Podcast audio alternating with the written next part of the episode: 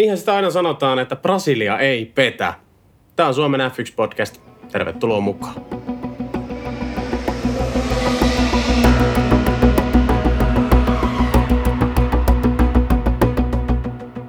Meikä poika oli vielä viime viikolla sen verran kovassa flunssassa, ettei millään päässyt paikalle. Mutta hei Teemu ja Aapo, miltä maistuu kaksihyödistä formuloista? No sehän meni siinä omalla painollaan. Vähän säästeltiin paukkuja. Meillä on se yksi kysymys, joka tässä jaksossa todennäköisesti käydään läpi, tai yksi aihe, niin vähän säästeltiin paukkuja, että ollaan koko kolmikko paikalla, mutta siinähän se meni. Joo, se meni ihan hyvin, mutta mulle jäi ihan lämminti mieltä, kun Apun kanssa ennen kuin ruvettiin puhumaan formuloista, niin puhuttiin puoli tuntia noin suurin piirtein politiikassa, niin se tuntui erittäin kivalta. Taas. Kyllä. Se oli silloin toisessa jaksossakin, joutui oikein toppuuttelemaan teitä, että muistakaa, että tämä kuitenkin hei formula voi. Mutta F1 on politiikkaa, niin kuin taas viikonloppuna nähtiin, kuinka siellä yritetään painostaa ja kaikenlaista vaikuttaa niin sanotusti päättäviin. Kabinettipeli. Totta. Hei muuten, no. Mulla oli tällainen juttu tähän alkuun nyt tänään. Siis ihan, ei liity mihinkään, mulla on tietoviisan kysymys tälle molemmille. No anna tulla. Okei, no mä odotan taas ihan siis niinku selkäpii, karvat pystyssä, kun pelkään jotain kysymyksiä. Mikä on F1-historian ainoa suomalainen talli? Silloin siis yksi lähtökisaan lisäpisteen saa, jos saa vuoden ja osakilpailun oikein. Ja meinaat, ettei saa googlata? Ei saa googlata. Nyt on kyllä pakko sanoa, että vaikka pitkään on näitä formuloita seurannut, että varmaan kohta rupeaa se 30 vuotta olemaan täynnä, niin ainakaan sen viimeisen 30 vuoden aikana ei ollut suomalaista tallia, joten vastaan, että ohi. Mä vastaan, että talli liittyy Leo Kinnusen jotenkin ja vuosi on vaikka 72 ja kilpailu on, se on Monza. Eikö San Marino? Aika lähellä. San Marino. Siis oikeasti... Siis AAV-Racing Team, eli Antti Jarnio vihurista. Ai vihuri, joo. Joo, vuonna 1974 Ruotsin GP. Kuka oli kuski sillä tallissa? Leo Kinnunen. Oho. Ai paska, niin ajettiinkin Ruotsissa silloin, olisi pitänyt arvata se. En muistanut yhtään, joo. Mutta oli kyllä Aapo, siis pakko autohan pääsi. Äijällä oli hyvä. Oli kyllä älytön veikkaus. No kiitos. Joo. Ja siis tää oli joku vanha surtees auton, tallin auto. Ja siis se Ruotsin GP oli pelkkä PR, eli niin kuin, eihän sillä autolla mitään tehnyt, eli 6 kilpailuun osallistui, yhteen pääsi lähteä, ja Ruotsi oli ihan PR-stuntti. Okay. Niin oli, joo, siis mä oon joskus lukenut tästä, en muistanut kyllä yhtä että se on ollut suomalainen talli. Eli oliko se tässä se talli, missä siis niin kuin Kinnunen ajoi tämän oman lyhyen F1-uransa vai siis? Eikö Kinnusella ollut yksi lähtö F1? No näin mä muistelin kanssa, että silloin oli just se karsinta, ettei kaikki päässyt kilpailuun mukaan. Nyt mä en muista. Juu. Tarkalleen, mutta joo. Ei, se on nimenomaan tämä, koska silloin karsittiin vielä kisoihin. No niin. Ja tämä auto ei päässyt karsinoista läpi, mutta Ruotsissa se vaan niin kuin päästettiin läpi. Okei. No. Mielenkiintoista on tosiaan vihuri ollut. Eli vihurihan on pitkään ollut Valtterin taustalla tukemassa uraa. Nykyisin ei ennätä olla, mutta silloin hyvin pitkään oli kyllä niin taustalla. Sehän jättäytyi pois tuossa pari vuotta sitten, ja sitten Bottas teki sopimuksen sen jonkun lukkofirman kanssa. Niin, Kimillä on se Ailocki. Niin. Joo, Valtterilla on Upload, ja sitten kun sen jälkeen Ailocki nokitti ja otti Kimin siipiensä alle. Ja tosiaan taas kun Oulusta on, niin pakko mainostaa, että jos se nyt ihan väärässä on, niin Ailocki on oululainen firma, ja siellä on Oulussa Ailockin pääkonttori taitaa olla. Nopealla lunttaamisella noin. Joo, Oulussahan on kotipaikka. Okei. Pitäisikö meidän pyytää heitä meille yhteistyökumppaneiksi? Jos nämä Kimi riittää fyrkat, niin ehkä niin pinnapäin. Kyllähän meille nyt syvään aika fyrkat. Kyllähän me ollaan paljon varakkaampia kuin Kimi. No, mutta pakko muuten sanoa vihurista, että se on mun mielestä jäänyt vähän liian pienelle arvostukselle, koska sehän on tehnyt niin kuin tosi monen suomalaisen nuoren kuskin takana, tehnyt niin kuin rahoittanut ja niin kuin tavallaan antanut mahdollisuuksia siihen niin kuin edetä uralla. Niin joo. Että se on niin kuin jäänyt ja ilmeisesti nykyään taitaa olla semmoinen homma, että on tainnut ehkä jo pikkusen vetäytyä siitä pois kokonaan. En tiedä ihan tarkalleen, mutta niin kuin ilmeisesti ikäkin alkaa tulla. 81-vuotias. Joo. Vihurilla on näiden asiasta vähän toista, niillä on kuitenkin rahaa ollut sen verran, että mä muistan, kun tulee näitä taidenäyttelyjä ja muita kirjattua aika ahkerasti niin työn puolesta ja näin, niin siellä on ollut muistaakseni täällä Rovaniemelläkin just niin vihurin näitä, joku vihuri jonkun säätiön jotakin tämmöisiä isoja taidenäyttelyitä ja mitä liitä. Niillä on selvästi on rahaa ja on monen suuntaan laitettu sitä, mutta hienoa on, että on niin just nuoria kuskeja tuettu. Niin ja ylipäätään ja kulttuuria. Kyllä, kulttuuria. Juuri näin. Kyllä. Mutta niin mä muistan sen, kun oli joku lehtijuttu siitä, kun vihuri jäi pois Valtterin takaa, niin sitten se vaan, Valtteri ajoi silloin jo Mersulla, niin vihuri vaan sanoi sille, että no, Valtteri pärjää jo ilman häntäkin. Niin oli. Mä muistan itsekin jo. Joo, ja se taisi olla vielä, että vihuri totesi, että se ei ole saanut ehkä tarpeeksi sitä, tai niin kuin, että se ei ole sen arvosta, että se maksoi niin järkyttävästi niin kuin se sopimukset niin kuin Mersun kanssa, että se ei ollut enää tavallaan taloudellisesti kannattava se. Joo. Mutta oispa kiva, kun Suomessakin on kuitenkin ihan menestyviä yrityksiä, niin kuin viime aikoina oli taas se kateuspäivä viime viikolla, niin nähtiin, niin, niin oispa kiva, kun ottaisivat vähän koppia ja rupesivat vähän muutkin sponsoroimaan näitä nuoria suomalaisia autourheilijoita, koska kuten kaikki tiedetään, niin se on tosi kallis matka sinne, että sä pääset huipulle. Joo, tämä olisi tosi hieno. Toisaalta mä oon aika jäävi kommentoimaan, että joku, joka aiheesta tietää, niin nyt on karvat pystyssä. Että kyllähän niin ja niin moni firma tukee, mutta just kun itse ei ole skeneessä mukana, niin en osaa sanoa. Mutta kyllähän noita varmasti on noita suomalaisia, mutta ei se haittaisi, vaikka olisi enemmänkin noita suomalaisia firmoja tukemassa. Niin, ja varsinkin tuommoisia, siis tosi paljonhan on semmoisia niin pieniä tukijoita kartingista, että siellä liimaillaan niitä tarroja ja sitten saadaan muutama tonni, saadaan muutama sarja renkaita ja niin edespäin. Ja sehän on myös aivan yhtä tärkeää. Mutta sitten tämmöisiä niinku suomalaisia suuryrityksiä, että eihän niitä ole, jos mietitte formuloita historiassa, niin mitä suomalaisia firmoja siellä on ollut? Nokia oli joskus Tyrellillä, Mika Salon mukana. Joo, näin oli. Ja onko sitten ollut vihuri, onko ollut muita tämmöisiä isoja? Kemppi on ollut Valtterin sponsorina, eli kyllä, tämä hitsaus. Kyllä, ja sitten, kyllä. No Oura, mistä puhuttiinkin aiemmin, niin Ourahan on se Red Bullin terveyskumppani tällä hetkellä, mutta ei ehkä varsinaisesti suoraa sponsori, enemmän vaan tämmöinen, en mä tiedä, yhteistyökumppani, ei tämä kuitenkaan Ouran niin tekstejä tai mainoksia olla missään. Mutta muistatko Apu, mistä viimeksi puhuttiin? En muista kyllä. Supercell, Alfa Romeo, äkäset, niin olikin, suomalainen ajokaksikko. Niin joo, siinä se olisi. Ei, mutta oikeasti olisi kyllä hieno nähdä suomalaisia niin firmoja tuolla, mutta se on vaan harmi se, että se on nykyisin niin älyttömän kallista tuo mainostila ja kaikki muu, että vähän on silleen vähissä, mutta siistiä kuitenkin. Kyllä. Mä jään tässä nyt pikkusen katsoa näitä sponsorihommia nimenomaan, niin siis en löydä tää justiinsa tää surtteesauto, millä AAV-Racing ajoi, niin sillä oli Salora-mainostossa etosiivessä. Joo. Mutta ei täällä nyt taida ihan kauheasti muuta. Olis Häkkisen mukana sitten ketään? Nyt on muuten paha sanomaan, En muista yhtään. Nyt ei kyllä tähän. Luulisin, että siihen Keke varmaan on jotain firmoja puhunut. Luulisin, että varmaan on ollut, mutta niin kuin ensimmäisenä tuli mieleen se Nokia, kun se oli silloin Tyreli-autossa, oli isolla luki Nokia. Joo, mä muistan sen. En muista sitä, mutta olen nähnyt kuvia. Joo, sama. Joo. Hei, mennäänkö itse asiaan? Joo, mennään. Tässä on hetki saatu jo hyvin tapettua näköjään aikaa. Siis Brasilia, mä heitän tähän heti taas kärkeen tuttuun tyyliin. Mennään niin kuin pintaa syvemmälle kohta, mutta siis Lewis Hamilton ajoi uransa parhaan viikonloppu. Mun mielestä, Lewis Hamilton sanoi itsekin Sky Sportsin haastattelussa kisan jälkeen, että hän ei itse muista vastaavaa viikonloppua. Mun mielestä se kertoo tosi paljon. Kaveri on 7-kertainen maailmanmestari. Siis toi suoritus niin kuin kokonaisuudessaan, kun aletaan kohta purkaa, niin siis se oli täysin käsittämätön. Oli, ja siis olihan se niin kuin silloin, jos miettii, että kun tässä kuitenkin mekin on puhuttu sitä, että Max vie mestaruuden, no Aapo ei ole puhunut, mutta me Juuson puhuttu sitä, niin mutta olihan se vähän niin kuin tavallaan mulle ja Juusollekin niin semmoinen tietynlainen märkärätti pitkin naamaa, eikö se ollutkin? Saanko mä sanoa yhden asian, mitä te ette varmaan usko? No, saat sanoa. Tosta siis sunnuntaista nimenomaan. Joo, no sano. Siis, se Lewis Hamilton, mitä me nyt sunnuntaina nähtiin, niin mua ei häirinnyt tipan vertaa se, että se painoi Maxin ohi. Mua ei häirinnyt tipan vertaa, että se voitti sen kisan. Mä olin jopa niinku ihan fiiliksi siitä voitosta.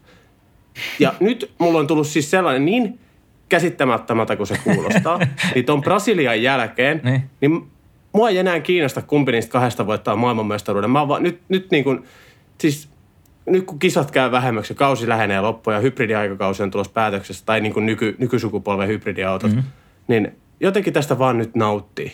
Ja jotenkin se Lewis Hamilton, niin mikä oli eilisen kisan jälkeen radiossakin, se tunneryöppö, mikä sieltä tuli. Ja tiedätkö, se ei ollut sitä robottimaista puhetta, vaan se, niin kuin, se oli sellainen, niin, että jumalauta jätkä, vittu me hoidetaan tämä homma vielä maaliin. Siis mä sytyin todella paljon. Musta tämä on hieno nähdä tämä, koska jos...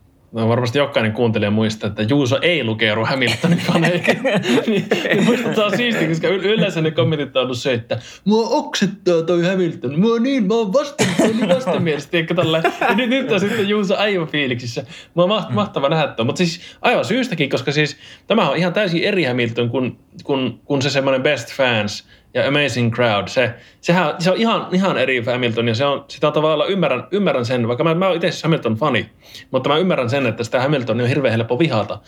Mutta tämä oli kyllä just tuo, mitä Juuso sanoi, että siinä oli sitä semmoista tunnetta ja urheilulatausta ja semmoista, että siinä jäi kaikkea se semmoinen niin kuin pinnallisuus ja semmoiset niin kuin turhat semmoiset fraasit ja jargonit pois, vaan se oli nimenomaan niin kuin sitä puhasta niin kuin urheilua ja puhasta suoritusta. Aivan mahtavaa. Mutta voisiko se taas olla sitten tuossa silleen, että tavallaan kun se Hamilton on voittanut sen 101 kilpailua, niin sitten ne jotkut voitot vaan kun ne tulee niin helposti tavallaan ilman vastoinkäymisiä, niin sitten se on niin kuin tulee vaan se litania ihan niin kuin laittaisi niin kuin joltain nauhurilta pyörii sen, että parhaat yleisöjä ja kiitos tiimille ja kiitos tehtaan väille ja tämmöistä. Että kyllähän nekin kuuluu sanoa totta kai. Joo, sitten taas kun on tuommoinen viikonloppu, että niin kuin tuntuu, että Hamiltonille koko ajan tulee paskaa naamaa ja aina lähdet sieltä entistä taaempaa starttaat, kun noin lähtövalot vaihtuu, niin sitten kun sä raivaat se itsesi läpi ja oot sitten sunnuntaina se voittaja, niin sitten niin kuin Hamiltonikin on kokeneena kuljettajana semmoinen, että niin kuin tulee sitä tunnetta ja syttyy ja tavallaan niin kuin, mä niin kuin ajattelin silleen, että ei se niin kuin ole tee näistä, mitä se sanoo silloin normaalivoiton jälkeen, vaikka niin kuin edellisillä kausilla, vaan se vaan niin kuin, se ei niin kuin sytytä. Että Hamiltonkin syttyy nyt ihan eri tavalla kuin, koska se viimeksi on ollut taka-ajajana tässä vaiheessa kautta. Yleensä tässä vaiheessa Hamilton viimeistään Meksikossa niin on saanut jo maailmanmestaruus varmistettua. Kyllä. Siis mua henkilökohtaisesti ärsyttää suomalaisesti Hamilton vähemmän, jos se niin kuin lopettaisi sen liittyä. Mä ymmärrän kyllä, että se niin kuin voi käydä jopa se voittaminen tylsäksi, kun sä oot hallinnut lajia niin kuin monta vuotta ja monta mestaruutta putkea.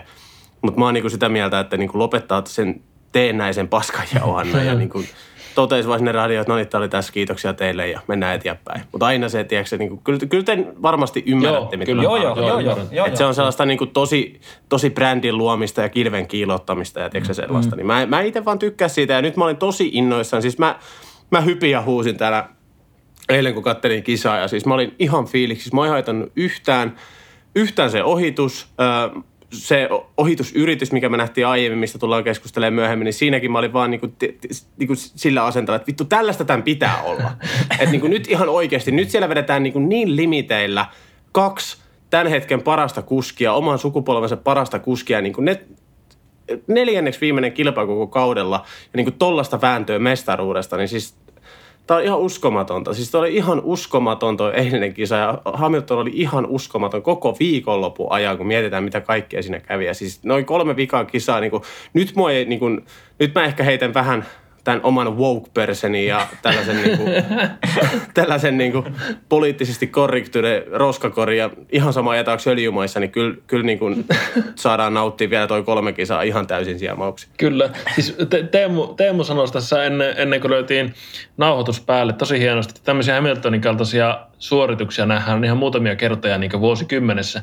Ja mä oon tästä täysin samaa mieltä, koska tämä oli täysin ainutlaatuinen siinä mielessä, että tämä ei ollut mikään semmoinen perus, että tulipa moottorirankut, lähden perältä ja voitin. Eihän sekään tietenkään mikään perussuoritus, mutta kuitenkin silleen, ehkä jollekin Hamiltonin mittapuulla sekin on niin kuin silleen, jopa silleen niin kuin realismia ja näin. Mutta sitten tämä viikonloppu, kun tässä niin kuin koko ajan tulee sitä pientä vastaan, tiedetään se, että on älyttömän tiukka mestaruustaistelu, Hamilton on mestaruustaistossa perässä, tulee vielä lähtöruudun rangaistus, sitten tässä sprinttikilpailun jälkeen tulee hylky, ja tämä DRS-siipi-asian myötä, ja koko ajan tulee vastoinkäymisiä ja vastoinkäymisten perään, niin aivan, tuliko se itse asiassa sen aika-ajon jälkeen? Aika-ajon jälkeen tuli. Joo, kyllä, se on näin, juuri näin.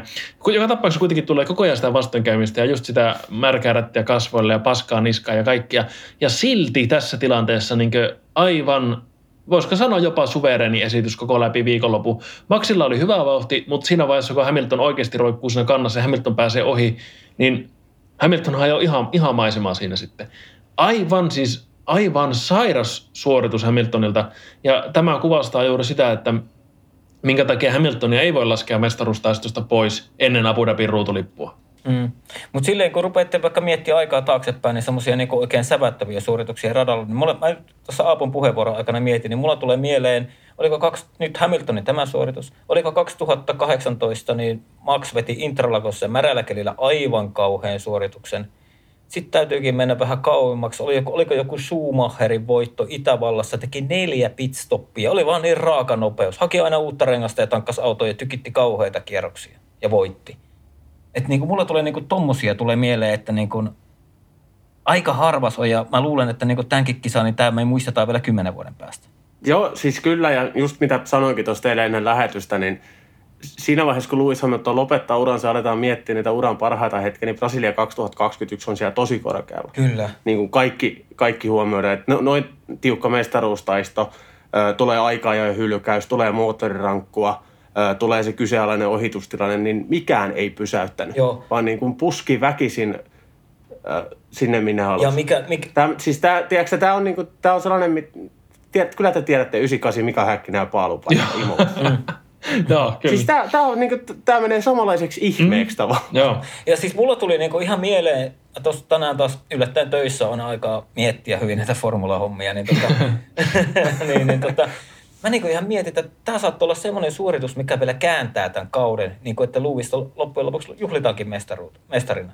Tämä oli niinku just semmoinen, niinku, tiedätkö, että jos vaikka urheilussa, esimerkiksi jääkiekko, jos ottaa vertaus, että siellä voi olla joku yksittäinen taklaus, joku pikkuinen nyrkkitappelu, mikä sytyttää sen toisen joukkueen ihan eri tavalla taistelemaan. Tämä voi olla semmoinen, mikä niinku sytyttää, nyt pääsee se peto Lewis Hamilton irti, ja se voi olla ihan kauhea näytös vielä loppukautta. Ja mietitään sitten niin kuin, ihan sitäkin, että niin kuin siinä sprinttikässä, kun Hamilton ohitti Norrista, niin se oli 27 kilometriä tunnissa kovempi vauhti kuin McLarenilla. Mm-hmm. Eli se on niin kuin Mersulta ihan hyvää kehitystyötä ottaen huomioon se, että ne ei ole autoa kehittänyt kuulemma Silverstone. Ja sen jälkeen ruveta kulkemaan. Niin. Ja meillä on vielä Saudi-Arabia luvassa, ja me tiedetään, että se rata on niin kuin yhtä iso suoraan. Muutama mutka siellä välissä. Abu Dhabista on otettu muutama sikaani kokonaan veksi. Eli sielläkin niin kuin suoran määrät on lisääntynyt ja vauhti kasvaa. Niin siis näähän saattaa saada taas niin kuin Hamilton ja Mercedesillä. Hei Juuso, yksi kysymys. Joko sä oot päässyt siitä Lewis Hamiltonin sprinttikesän ohituksesta yli? En. Niin, mä muistan, siis että sä niin takeruit siihen. Mäkin katsoin sen vielä sunnuntai-aamuna monta kertaa, ja olihan se upea ohitus Lando Norriksesta. Siis se oli aivan käsittämätön. Siis just puhuttiin WhatsAppissa silleen tavallaan niin kuin...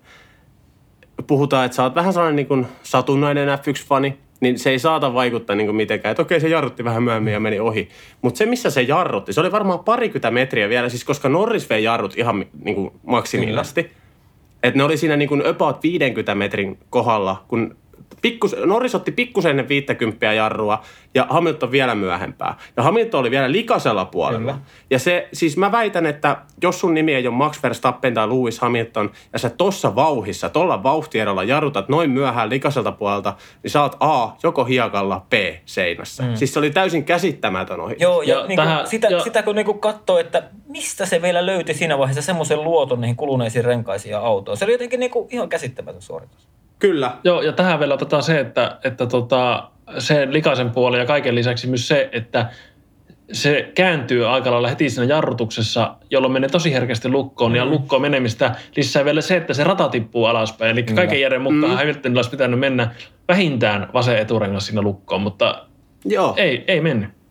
Ei. Kun se on muutenkin tosi hankala, niin kuin puhtaalta puoleltakin se on tosi hankala jarrupaikka se Brasilia ykkösputka. Kyllä. Aivan. Ihan hyvä, kun nostit esiin. Mä lupasin Twitterissä, että mä tuun kehuun Lewis Hamiltonia, sen mä nyt teen. Tuo sunnuntai vaan lisäsi niinku tätä. Ei mitään pahaa sanoa. Aapo, miltä tämä Juuso kuulostaa sun korvaan? Tämä Juuso ei ole todellinen, se on joku klooni, koska... Mitä sä oot tehnyt sille oikealle Juusolle, joka vihaa Hamiltonin? Mä veikkaan, että kuuntelijatko on tällä hetkellä. Tämähän on ihan paskaa, kun ei enää kinaa mistään. Just niin, joo. No, mutta kuuntelijoille tiedoksi. Ehkä me kinataan vielä jostain. Joo, ehkä tässä tullaan. Ja todennäköisesti on se, että mä oon siinä kinassa kaikista eniten hiljaa. Nämä kaksi tappelee ja sitten mä taas pojittelen teitä, että no niin pajat. Perinteinen Aapo on 5 minuuttia hiljaa. No niin, pojat. Kyllä. Hei, tuohon muuten mestaruustaistoon täällä meidän Discordissa herran nimeltä Aspartaami. Terveisiä sinne. Hän on hieno mies. Niin, tosi hyvää pohdintaa täällä. Mulla on tässä meidän Discordia auki. Mun on pakko niin kun... Mä en ole väitteitä vahvistanut nyt niin kun tehnyt omaa matematiikkaa, mutta mä luotan Aspartaami kuin kiveä. Elikkä Max ja Lewisin erohan on tällä hetkellä 14 pistettä. Kyllä. Ja kisoja on jäljellä 3. Oletetaan, että molemmat ajaa sijoilla 1 ja 2, nämä 3 viimeistä osakilpailua. Niin tässä on tosi isot todennäköisyydet siinä, että nämä on seuraavan 3 kisan jälkeen tasapisteissä. Sittenhän voitot määrittää. Lewis ja Max. Voitot määrittää. Voitot määrittää, eli siinä tapauksessa Max voittaisi mestaruuden. Verstappen on mestari. Kyllä, ja. Kyllä. Elikkä, hetkinen, miten tämä nyt menee? Elikkä Hamilton, jos voittaa 2 viimeistä 3 ja Max 1 ja toinen on aina toinen, niin silloin on tasapisteessä, mutta sitten Maxilla on voittoja 10 ja Lewisilla 8. Eikö tukki tämmöinen? Joo, ja otetaan siihen sitten huomioon nopeimmat kierrokset. Mm. Eli siis mestaruus saatetaan ratkaista tänä vuonna nopeammalla kierroksella. Kyllä. Ja se on niin kuin, se ei ole edes mikään haave, vaan se on ihan realiteetti, että näin voi ihan oikeasti käydä. Mm. Siis todennäköisyydet tähän voi olla jopa aika pienet. Anteeksi, isot. Joo, kyllä. Mutta ajattelepa silleen, että jos vaikka seuraavassa kisassa on tilanne, että Lewis Hamilton ajaa kärjessä, on menossa voittoon, Max Verstappen on toisena, niin sitten tuleekin rooliin se, että siinä pitää olla sitten esimerkiksi Valtteri Bottaksen niin lähellä Maxia, että se pystyy Valtteri estämään sen Maxin yrityksen lähteä hakemaan sen nopein kierros, ellei Maxilla sitä ole jo siinä vaiheessa. Tai kyllä, jos Maxilla vaikka on se kierros, niin sitten Valtterilla pitää taas olla se paukku ajaa se pois. Ja siinä vaiheessa mä uskon, että tallit ei enää kato sitä, että häviääkö Valtteri siinä vaikka 3. paikan Perezille, kun hän saa sen nopeamman kierroksen. Niin. Mm. Joo. Ja tällainen vielä, että jos vikaan kisaan lähdetään 7 pisteen erolla, mikä on Aspartaamin sanojen mukaan yllättävän mahdollinen skenaario, niin silloin Lewis tarvii voiton plus nopeamman kierroksen, jos Max tulee 2. maaliin. Joo, tarvitsee sen 8 pistettä. Jumalauta jätkä, tää on hieno. Tää on jännää, mutta tää voi kuitenkin tylmistyä siinä mielessä, että mitä tuossa äsken vähän aikaa sitten puhuttiin, että radat tulee todennäköisesti palvelee Mersua jonkun verran. Ja tuli mieleen tästä Abu Dhabista juuri se, että sitä puuttuu sen takasuoran jälkeen nyt ne pienet 90-mutkat siitä, että se oli myös suoristettu sitä. Ja kun mietitään, että ne on muutettu semmoisiksi nopeammiksi mutkiksi, niin onko väärässä, jos väitää, että ne palvelee Mercedestä, koska esimerkiksi tämmöisiä 90-mutkia ja tuommoista pientä pyöritystä, mitä vaikka nähtiin Meksikossa, niin juuri niillä paikoillahan Red Bull on niin paljon kovempaa kuin Mersut. Joo, ja Abu Dhabissahan on myöskin sä tiedät, kun tullaan ykkösmutka, kakkosmutka, se loiva, kolmosmutka on se loiva oikea, ja sen jälkeen on tullut 2 90 sikaan. Mm. Niin sitähän ei ole. Sekin puhuttiin. Sinne neulan silmään painetaan suoraan 3. mutkasta. Niin, että se menee, onkohan siihen tullut se DRS-alue myös? Ennen sitä neulan silmään. En usko, se on niin lyhyt. Se on niin lyhyt. Niin, ja siinä on kuitenkin se mutka, niin kuin, että siinä ei paineta nyt ihan niin kuin suoraan. Mutta mikähän idea siinä on ollut, koska nehän oli kato ne 90 niin hitaita, että siinä pystyy aina tavallaan niin kuin seuraamaan lähellä ennen sitä suoraa autoa. Niin nyt tavallaan niin kuin, ehkä ei ole niin lähellä, kun lähdetään sinne suoralle. Niin. Musta tuntuu, että se jopa helpottaa ehkä. Okei. Okay. Koska nyt sä pääset kuitenkin imussa. Niin, no se siinä voi olla se sinne imu. Neulan silmään. Mutta kun siinä on, kato, just ne loivat aerodynamiikkaa vaativat mutkat heti alkuun, niissähän sä et pysty seuraamaan. Sulla häviää autosta aerodynamiikka. Niistä mä oon niinku aina itse miettinyt, siis mä oon ajanut sitä rataa tosi paljon itse, niin mä oon aina miettinyt niissä niinku 90 mutkissa, että niissä vauhti tipahtaa, niin että siinä sä pystyt ottaa niinku tavallaan se edellä oleva, siinä ei ole aerodynamiikalla niinku semmoista tavallaan valtaa siinä tilanteesta, pystyt niinku ottaa toista kiinni, mutta jännä nähdä, miten toimii. No. Joo, kyllä, tosi jännä. On, joo. Joo, mahtavaa. Mutta joo, Aapolon pointti kyllä, ihan hyvä pointti. Joo, mutta siis mielenkiintoista nähdä just se, että kun tulee käytännössä 3 uutta rattaa tähän vielä loppukauteen, niin kun mennään just tämmöisessä tilanteessa sokkona, niin se on ihan mieletön. Ja sitten otetaan myös huomioon se, että tässä on myös se tallimestaruuspanos, kun Teemu tuossa äsken mainitti sen, että tämmöisessä tilanteessa, mitä äsken kuvattiin, niin ehkä uhrattaisiin just se tallipisteitä, mutta toisaalta pystytäänkö uhraamaan tallipisteitä, jos se on oikeasti näin tiukka se taisto, niin sekin tuo oman haasteensa sitten. Siinä on varikkomuudella tehtävä päätöksiä niin sanotusti. On. Ja nyt on niinku taas paljon kovempi niin vastuu Bottaksella ja Peresillä kakkoskuskin roolissa kuin mitä aiempina kausina ollut näiden tallien kakkoskuskeilla, etenkin nyt Mercedesillä. Mm. Ja tiedätkö muuten, Sergio Pérez on ollut jenkeistä lähtien mun mielestä hyvä. Sitä ennenhän me haukuttiin se, niin se rupesi suorittamaan. Joo. Pérez kuuntelee meidän podcastia, mutta... Se Suomen F1-podcastia, niin tekee myös Sergio Pérez. Kyllä. Mutta siis se voi olla näin, että se ei välttämättä vaadi kuin se, että Pérezin ajotyyli on sattumalta semmoinen yhtä tavallaan uniikki kuin Verstappenilla. Että se pystyy viemään sitä Verstappenille kehitettyä autoa paremmin kuin mitä on pystynyt vaikka Kviat tai Gasly. Mm. Että, mutta pakko nostaa kyllä hattua Pérezille, että kyllä mäkin olen Pérezille sitä paskaa antanut aika paljon, niin kyllä se Pérez nyt silti näyttäisi parhaimmalta kakkoskuskilta, mitä Red Bull on vähän aikaa nähnyt. On. Ei täydellinen kakkoskuski, mutta eipä se Bottaskaan täydellinen Mersulla ole. Ei. Joo, ja siis mehän puhuttiin silloin siinä vaiheessa, kun tätä Pérezin Red Bull-sopimus julkistettiin, no varmaan niin kuin ollaan liki vuosi sitten puhuttu tästä, niin puhuttiin siitä, että se on kokenut kuski, se pystyy varmaan laittamaan kampoihin, verrattain vaikka Gasly tai Albo, joka on varmaan ollut aika niin kuin reppana roolissa tavallaan niin kuin nuorina jätkinä. Mm. Helmut Marko ja Max Verstappenin edessä, niin Damon Hill puhui just samaa yhdessä haastattelussa, että niin kun, se kehu Gaslyä ihan pirusti. Se oli sellainen haastattelu ja se puhui sitten siinä, että tavallaan niin kun Red Bullille ei kannata enää mennä ja Red Bull tuskin niin kun kannattaisi enää ottaa, koska ne on nyt Pérez. Ja Pérez vaikuttaa nyt nimenomaan niin kun Hillin sanoja mukaan sellaiselta, mitä mekin ollaan puhuttu, että se on kokenut kuski, niin se ei niin kun mitä tahansa paskaa jäädä. Se ymmärtää tilanteen hyvin, se on tiimipelaaja.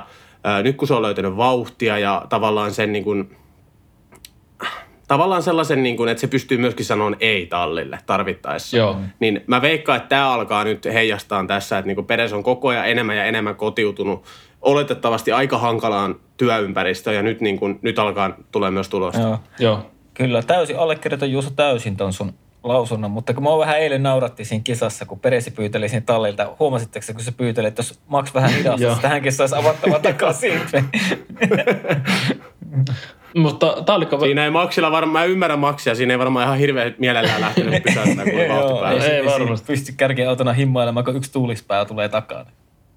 Mutta tallikaverin kiittelystä, niin minusta hienosti se dynamiikka edelleenkin toimii Hamiltonin ja Bottaksen vielä. Bottas kantoi tilaa, niin Hamilton kiitti ihan nimen kanssa, että kiitos Valtteri. Ja sitten kesken kisaan kysyi, että millä siellä Valtteri on. Ja sillä niin tuntuu, että Hamiltonilla kuitenkin kiinnostaa myös tavallaan se oma tallikaveri. Ja tällä tavalla ehkä pykälää enemmän kuin mitä Maxilla, koska Maxillahan on ollut vähän semmoisia välillä oliko se edellisessä kisassa vai niin sitä edellisessä, se heitti niin Pérezille sitä kisataktiikkaa lennosta jotakin ihan paskaa vai mitä, jotakin tämmöistä, niin ehkä se dynamiikka on vähän eri kuitenkin näillä kahdella. Niin. Ja mun mielestä ehkä Lewis... tähän liittyen... Ehkä Lewis vähän niinku tsemppaskin, kun sehän oli siinä just, oliko se turva-auton perässä, kun ne ajeli, vai oliko se virtuaalinen turva-auto. Niin sehän silloinhan se kyseli, että niinku, et Valtteri, että niinku, we can do this. Sehän oli niinku silleen tsemppas, että nyt vaan mennään ja otetaan kaksoispuolella. Joo, kyllä. Siis mun mielestä siitä jäi niinku semmoinen kuva, ja jotkuthan oli taas niinku... Aina tässä somesta puhutaan ja seuraa somea, niin sehän oli niin kuin silleen, että mitä se nyt ilkkuu Valtterille, että kun ensin Valtteri antaa sille paikan, niin ei se nyt mennyt noin. Et ei minusta. Mun mielestä se oli vaan niin kuin semmoinen positiivinen tsemppi. Joo, semmoista tiimihengen nostatusta. Niin. Joo. Samaa mieltä. Hei, tohon vielä siis Hamiltonin kommentteihin. Tämä nyt ei liity suoranaisesti siihen, mutta mun mielestä oli niin kuin mielenkiintoinen pointti. Gerhard Bergeriltä, jos muistatte kaveri. Joo. Niin... Siis sehän kivenkovaa väitti, että Max Verstappen on henkisesti vahvempi kuski tällä hetkellä kuin Lewis Hamilton. Ja se otti esimerkin nimenomaan siitä, että jos Verstappen vaikka voittaa kisan, se tulee ruutulippu yli, niin se sanoo, että hieno kisa, hyvä, jatketaan. Mm-hmm. Kun Hamilton taas niin kuin kiittelee mummoistaan lähtien ja koiristaan lähtien niin kuin kaikkea ja tavallaan niin kuin elää tai on niin kuin tunteellisempi ihminen.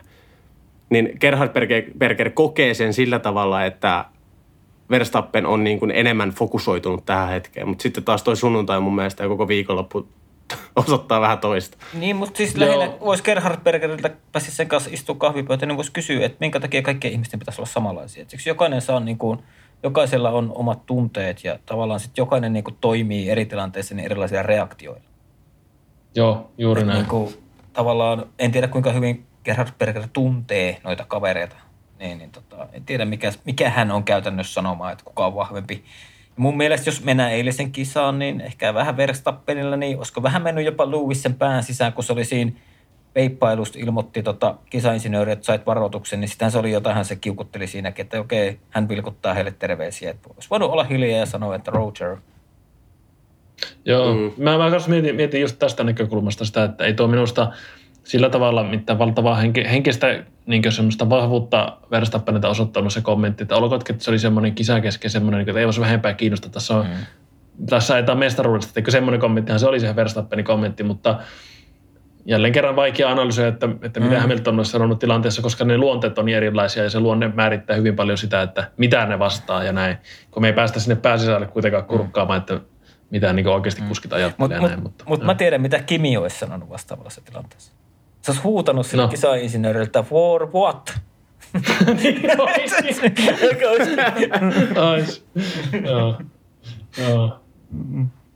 Mutta joo, tällainen välihuomio. Hei, pitäisikö meidän mennä... Oli mun mielestä mielenkiintoinen kommentti, mutta mitä Apo? Että pitäisikö meidän mennä nyt siihen paljon puhuttaneeseen ohitukseen, niin pääsette tappeleen, kun tällä selvästi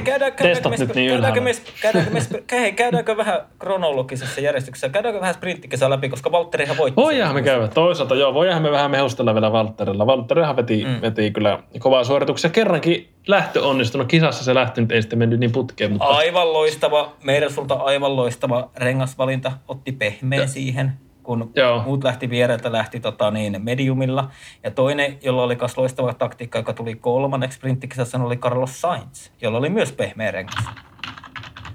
Niin kuin... Joo, mieti Ferrari teki jotain oikein. Joo, mieti. Joo. Ja semmoista, sprinttikisastakin, että pakko sanoa, että Lewis nousi aika hyvin sieltä viidenneksi vissiin viimeisestä ruudusta. Joo. Joo, viidenneksi nousi. Siis ihan käsittämätön suoritus, koska ajettiin 24 kierrosta. Ja okei, Brasiliassa nyt se ohittaminen ei mitenkään niin kuin mahdotonta ole, mutta ei se niin kuin sen suhteen myöskään ihan maailman helpoin ole, koska siinä on tosi paljon teknisiä mutkia, autojen seuraaminen on tosi hankalaa. Joo. Niin ei voi siitäkään kohdattua nostaa. Nyt on Hamilton-päivä mulla tänään, mutta siis... Mutta ehkä ihan aiheesta. Driver of the day. Me voitaisiin tehdä semmoinen Hamilton-podcast kokonaisuudessaan. Että. Siis mä kiinnitin niin kuin huomiota siihen, että just kun puhutaan siihen, miten autojen seuraaminen on vaikeaa, niin Hamilton teki sen niin helpon näköiseksi, että olipa ne mutkat sitten ne, onko ne nyt sen aassa, että ne, mitkä tippuu sitä ykkösmutkan jälkeen tavallaan siitä sinne alas sitten, samoin siinä, kun lähdetään ne viimeiset tekniset mutkat, ennen kuin lähdetään sinne pitkälle tavallaan pääsuoralle kaadattaa sitä pitkään. Vähän niin kuin niin sanotusti suoraan, vaikka sehän kääntyy koko ajan, mutta näin. Niin niissä tilanteissa Hamilton pysyi ihan siinä kannassa. Se auto niin kuin vaelsi niin kuin joku niin kuin olikin jääradalla siinä, mutta se pysyy siinä kannassa ja sitten pääsi ohi. Ja kun katsoo ketä tahansa muuta, niin noissa tilanteissa valahtaa aina kauemmas tai auto jää luisumaan, auto on poikittain tai mitä ikinä. Niin Hamilton teki tosi helpon näköiseksi sen, mistä puhutaan, että noilla autoilla ei voi seurata. Niin se oli aivan niin kuin, todella merkille pantava. Mut siinä oli... Mä huomasin saman sunnuntain kisassa, etenkin siinä vaiheessa, kun se oli Peresin takana. Mä kiinnitin ihan samaa huomioon ja mä olin niin kuin ihan varma siinä vaiheessa, että okei, Hamilton tuhoaa nyt renkaat. No tämä just, sillä ei mennyt renkaat kattosta. Mä sitä kanssa, niin. Joo. Mutta itse asiassa tämä, kuka se on? Andrew Shovlin, siis se Mersun insinööri. Niin sehän sanoi sitä, että ne jonkun vippaskonstin oli siihen keksinyt, että renkaat ei ylikuumentunut. Okei. Okay. Eli se piti sitä yhtenä ratkaisuavaimena tuossa viikonlopussa. Okay. Ja se myöskin kehu pirusti sitä, että niin kun se sama saatiin toteutettua. Sprintissä oli huomattavasti viileämpää kuin sunnuntain kisassa. Sunnuntain kisassa radan lämpötila oli 50, mikä on ihan järjetön lukema. Niin siltikään ei Mersun renkaat ei ylikuumentanut missään vaiheessa. Mutta siinähän oli, oliko se sprinttikisassa vai itse kisassa, niin mun mielestä Toni Vilander teki hyvää huomiota. Että just teillä niin siellä kakkos, niin kuin tavallaan apua, kun nyt tuli ihan tällainen katko. Mikä se on niin kuin radan toinen sektori? Toisella sektorilla, niin Hamilton ajoi silleen, se ajoi niitä mutkia niin kuin eri ajolinjalla kuin Eela ajava. Tavallaan, että se saisi vähän niin kuin aerodynamiikkaa toimimaan paremmin ja ehkä myös siinäkin sitä renkaita niin kuin jäähdytetty. Että niin kuin Vilanderi sanoi sitä, että se ajaa niin kuin, että ajaksi niin kuin ihan tarkoituksella niin kuin pikkusen eri linjaa seurailee niitä mutkia. Vähän niin kuin olisi ollut tyyliin joku sadekkelin kesätiä. Joo, mä huomasin ihan samaa. Joo, mä huomasin samaa. Että se tavallaan niin kuin ilmeisesti haki siihen auton aerodynamiikkaan ja niin kuin koitti, että pystyisi pysymään vaan niin kuin lähempänä ennen sitä, kun lähdetään pääsuoralle. Mutta siis tämmöisiä pikkujuttuja. Joo, siis kaikkihan tämä johti tuohon Hamiltonin ylivoimaan. Niin. Ne pienet asiat nosti päätään niin. Että niin kuin radikaalisti, kun ne yhdistää kaikki. Mut tässä vaiheessa niin ei voida unohtaa sitäkään, että Hamilton oli täysin uusi moottori nyt autossa, mistä pystyy ottamaan enemmän tehoja kuin niistä useamman kisan ajetuista. No tämä on kyllä myös ihan totta, mutta joo. Sellaista. Mutta tietenkin säännöt on kaikille samat, että siinä on jollakin, voi olla jossain muussa kisassa, kun vaihtaa moottoriin, niin voi olla enemmän tehoja kuin toisella. Kyllä. Kyllä, se on ihan totta. Se on ihan totta. Mutta ja siis Hamilton voitti sen, tai Hamilton loisti viikonloppuna ajamalla, sai toki autosta edun, mutta niin kuin, nyt on niin kuin pakko antaa se posi, kun se posi on annettava, niin se teki kaiken niin kuin itse. Joo, kyllä. Mutta nyt mä avaan Red Bullia, anteeksi. Pitäisikö mun avata Monsteri, vaikka mulla ei Monsteria ole. Sehän on näitä Mersun sponsoreita. Jonnet vetää energiajuomaa. Minä haen kaljan jääkaapista. Suomalainen mies. Niin, mä käyn hakemaan yhden peroni. Eikö se jollakin tällä on peroni se alkoholiton mainos? Onko se Ferrarilla justiinsa vai kenellä se on? Jollakin on peroni mainos. En tiedä yhtään. Mutta se on muuten hyvä. Mä maistoin sitä tuossa pari päivää sitten, se peroni alkoholittoma. Erittäin hyvä. Joo, Juusahan on peroni-miehiä. Kyllä, mutta on myös, hei, nyt kun mennään oluihin, on myös Qingdao 0.0, niin on kyllä erittäin hyvä ollut. Joo, pitää maistaa. Siis ja Heinekenhän se on iso sponsori tässä ylipäätään, tämä Heinekenin 0.0. Joo. Sitä mä oon tässä. Mä oon alkoholittoman nyt niinku kallistunut niin Heinekeniä. Se on niinku helposti saatavaa, niin siitä on tullut litkittyä. Kyllä. Joo, se on isosti brändätty. Kuulostipa huonolla litkittyä. Ei nyt sentään litkittyä, mutta maisteltu. Mutta sitä saa litkeä, kun se on alkoholitonta.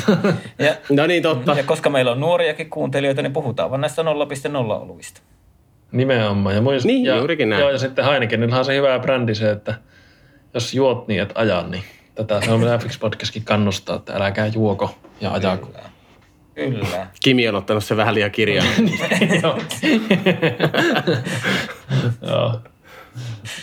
Mutta joo, hei, mennään nyt siihen kolariin sitten. Mä haluan alustaa. Kolari, ei ollut kolaria.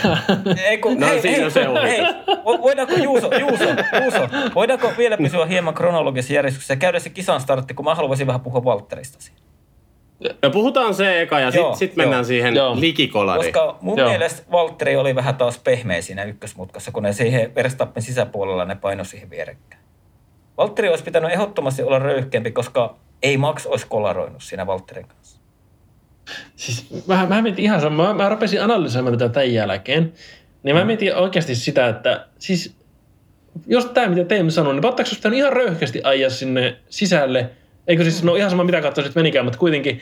Ja ihan rajusti mennä. Jos olisi osunut, niin sitten olisi osunut. Ei, kyllä Max olisi mennyt jarrulle. Kyllä Max olisi mennyt jarrulle. Niin, ja jos olisi osunut, niin loppujen lopuksi mitä väliä. Sehän olisi palvellut pelkästään Mersua ja Hamiltonia. Mutta kyllä mä ymmärrän sen, että kisatilanteessa se kuski kuitenkin ajaa sitä omaa kilpailua, eikä se tieten tahtoja rupea tolleen tekemään. Mutta tavallaan niin kuin teoriassa, niin ihan hyvä, että sitten tietenkään ajanutkin, jos muuten nähty tämmöistä kilpailijaa, jos Max olisi poonut heti alussa pois, mutta kuitenkin niin tavallaan, jos mietitään sitä mestaruustaista ja kaikkea sitä, niin Bottaksessa kannattanut kolata ihan täysin Verstappen sitä. Niin, mutta tavallaan niin tätä näkee liian usein, että Valtteri on vähän liian pehmeä tietyissä tilanteissa, missä tavallaan Valtterilla ei ole hävittävää niin sanotusti. Juuri näin, joo, tuo on just se, että ei hävittää. Niin. Enkä mä tietenkään, että saat kannustaa siihen, että ruvetaan sitä muralle ajamaan. Enkä mä usko, että siitä, ei siitä olisi mitään kolaria varmaan tullutkaan, koska ei Maxilla ole varaa kolaroida. Että niinku ei sit, kyllä se Maxi olisi siinä, niinku, se olisi pystynyt vasemmalle kääntämään renkaita tai jarruttamaan. Joo, tuo on mielenkiintoinen näkökulma. Nythän se Max teki sen tavalla, että se niinku ajatti sitä sinne. Joo. Saatana ajattaja. Ei, mulla ei oikein ole niinku... Samaa mieltä, siis röyhkeys uupuu. Niin. Se on niin helppoa. Ja itse asiassa, olikohan se joku IndyCar vai NASCAR-kuljettaja, josta se siis Meksikon jälkeen puhuu Bottaksen lähöstä. Joo. Ihmetteli, että miksei Formula 1 ole spottereita. Niin kuin vaikka Indessä tai missä tahansa Amerikan sarjoissa. Niin tavallaan niin kuin, tämä nyt on ihan täysin hypoteesi, mutta Brasiliassa ja Meksikossa se spotteri olisi voinut jeesaa Bottasta. Ja kummassakin tapauksessa se olisi saanut silloin paremman lähö, eikä Verstappen olisi painanut molemmissa kummassakaan ohi sen spotterin avulla. Mutta tämä nyt oli tällainen heitto tähän väliin. Joo. Se oli ihan mielenkiintoinen huomio. Onko se sallittu sitten F1-sarjassa? Ei se taida olla. Ei ole salittavaa minusta. Niin. Mutta tämä spotteri-asia, niin tämä spotteri-homma toimii esimerkiksi ovaalikilpailussa tosi hyvin, koska siinä mennään tavallaan koko ajan niin sanotusti kaasupohjassa, niin tietenkään kirjaimellisesti, mutta kuitenkin, niin siinä se toimii silleen niin jos on yhtä katsonut vaikka mitään indie-kisoja tai mitään muuta, niin sen kuulee sen, että ne sanotaan, että missä ne autot kulkee siinä, ja se on todella hyödyllinen, just varsinkin niissä vauheissa, se on jopa ehkä turvallisuusasiakin, että kun nämä veät kolmiaan sattaa, niin nämä tietää, että se on auto sen sun takana ja hiipii ihan sen sun muutaman sentin päässä.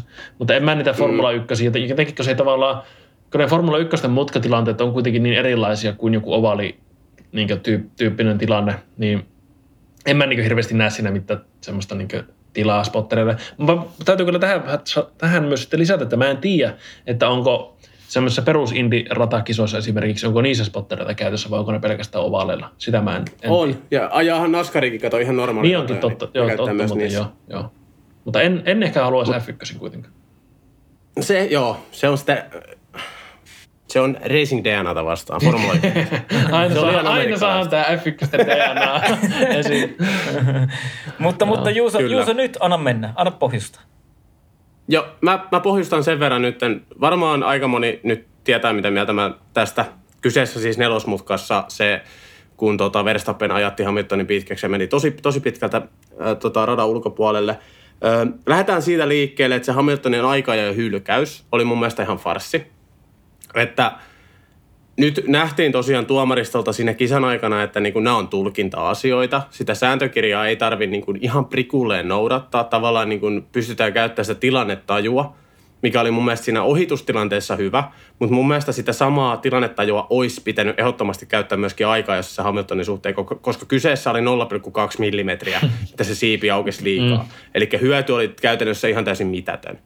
Ja mä en missään nimessä halua nyt sitä, että tämä mestaruustaisto ratkaistaan jollakin tavalla, niin kun kellekään ei satu mitään vakavaa ei ole missään vaiheessa tapahtunut, niin mun mielestä siinä on ihan turha lähteä jakamaan penalteja. Ja sama menee siihen ohitustilanteeseen. Siinä ei kolissu. Molemmat ajoi pitkäksi. Okei, se meni Verstappenin piikkiin, miksi se meni pitkäksi. Siitä nyt ei niin kuin mun mielestä tarvitse edes keskustella. Mutta se oli hard racing-tilanne, se oli kilpailutilanne. Siinä kaksi sukupolvensa parasta kuljettajaa mestaruudesta kauttaan jäljellä 3,5 kilpailua. Pisteero on aivan helvetin tiukka. Osumia ei tullut, ketään ei sattunut, mitään vahinkoa ei käynyt. Tuomaristolta niin kuin mun mielestä ainoa oikea ratkaisu. Saanko mä sanoa tähän tämmöisen medium-mielipiteen tähän, niin kuin Teemu aukaisee portit? Siis tämä oli minusta älyttömän hyvä näkökulma, mitä mä en ole miettinytkään tämä, että kun ei kolissu, niin ei tule rankkua. Koska siis mä tuohon lisäisin tuohon näkökulmaan vielä sen, että mikä tuossa on silleen, niin kuin minusta niin semmoinen tärkeä näkökulma, että miksi sitä rankkua ehkä ei tullut, oli se, että vaikka Hamilton siinä hetkessä jäi pikkusen Verstappenin taakse, niin Hamilton ajoi tosi nopeasti Verstappenin kantaan ja oli taas niissä samoissa asemissa. Eli tavallaan vaikka tuli tämmöinen tilanne ja vaikka Verstappen ihan puhtaasti ajatti Hamiltonin ulos, niin silti se ei tavallaan Hamiltonille niin sanotusti maksanut sen enempää. Autot ei hajonnut ja ollaan samatiensä kannassa. Mä luulen, että tämä olisi ollut tuomarin näkemys, olisi voinut olla eri, jos Hamilton olisi sen jälkeen vaikka niin täysin valahtanut kyvistä pois ja Verstappen olisi tainnut vaikka joku 7 sekunnin kaula siihen.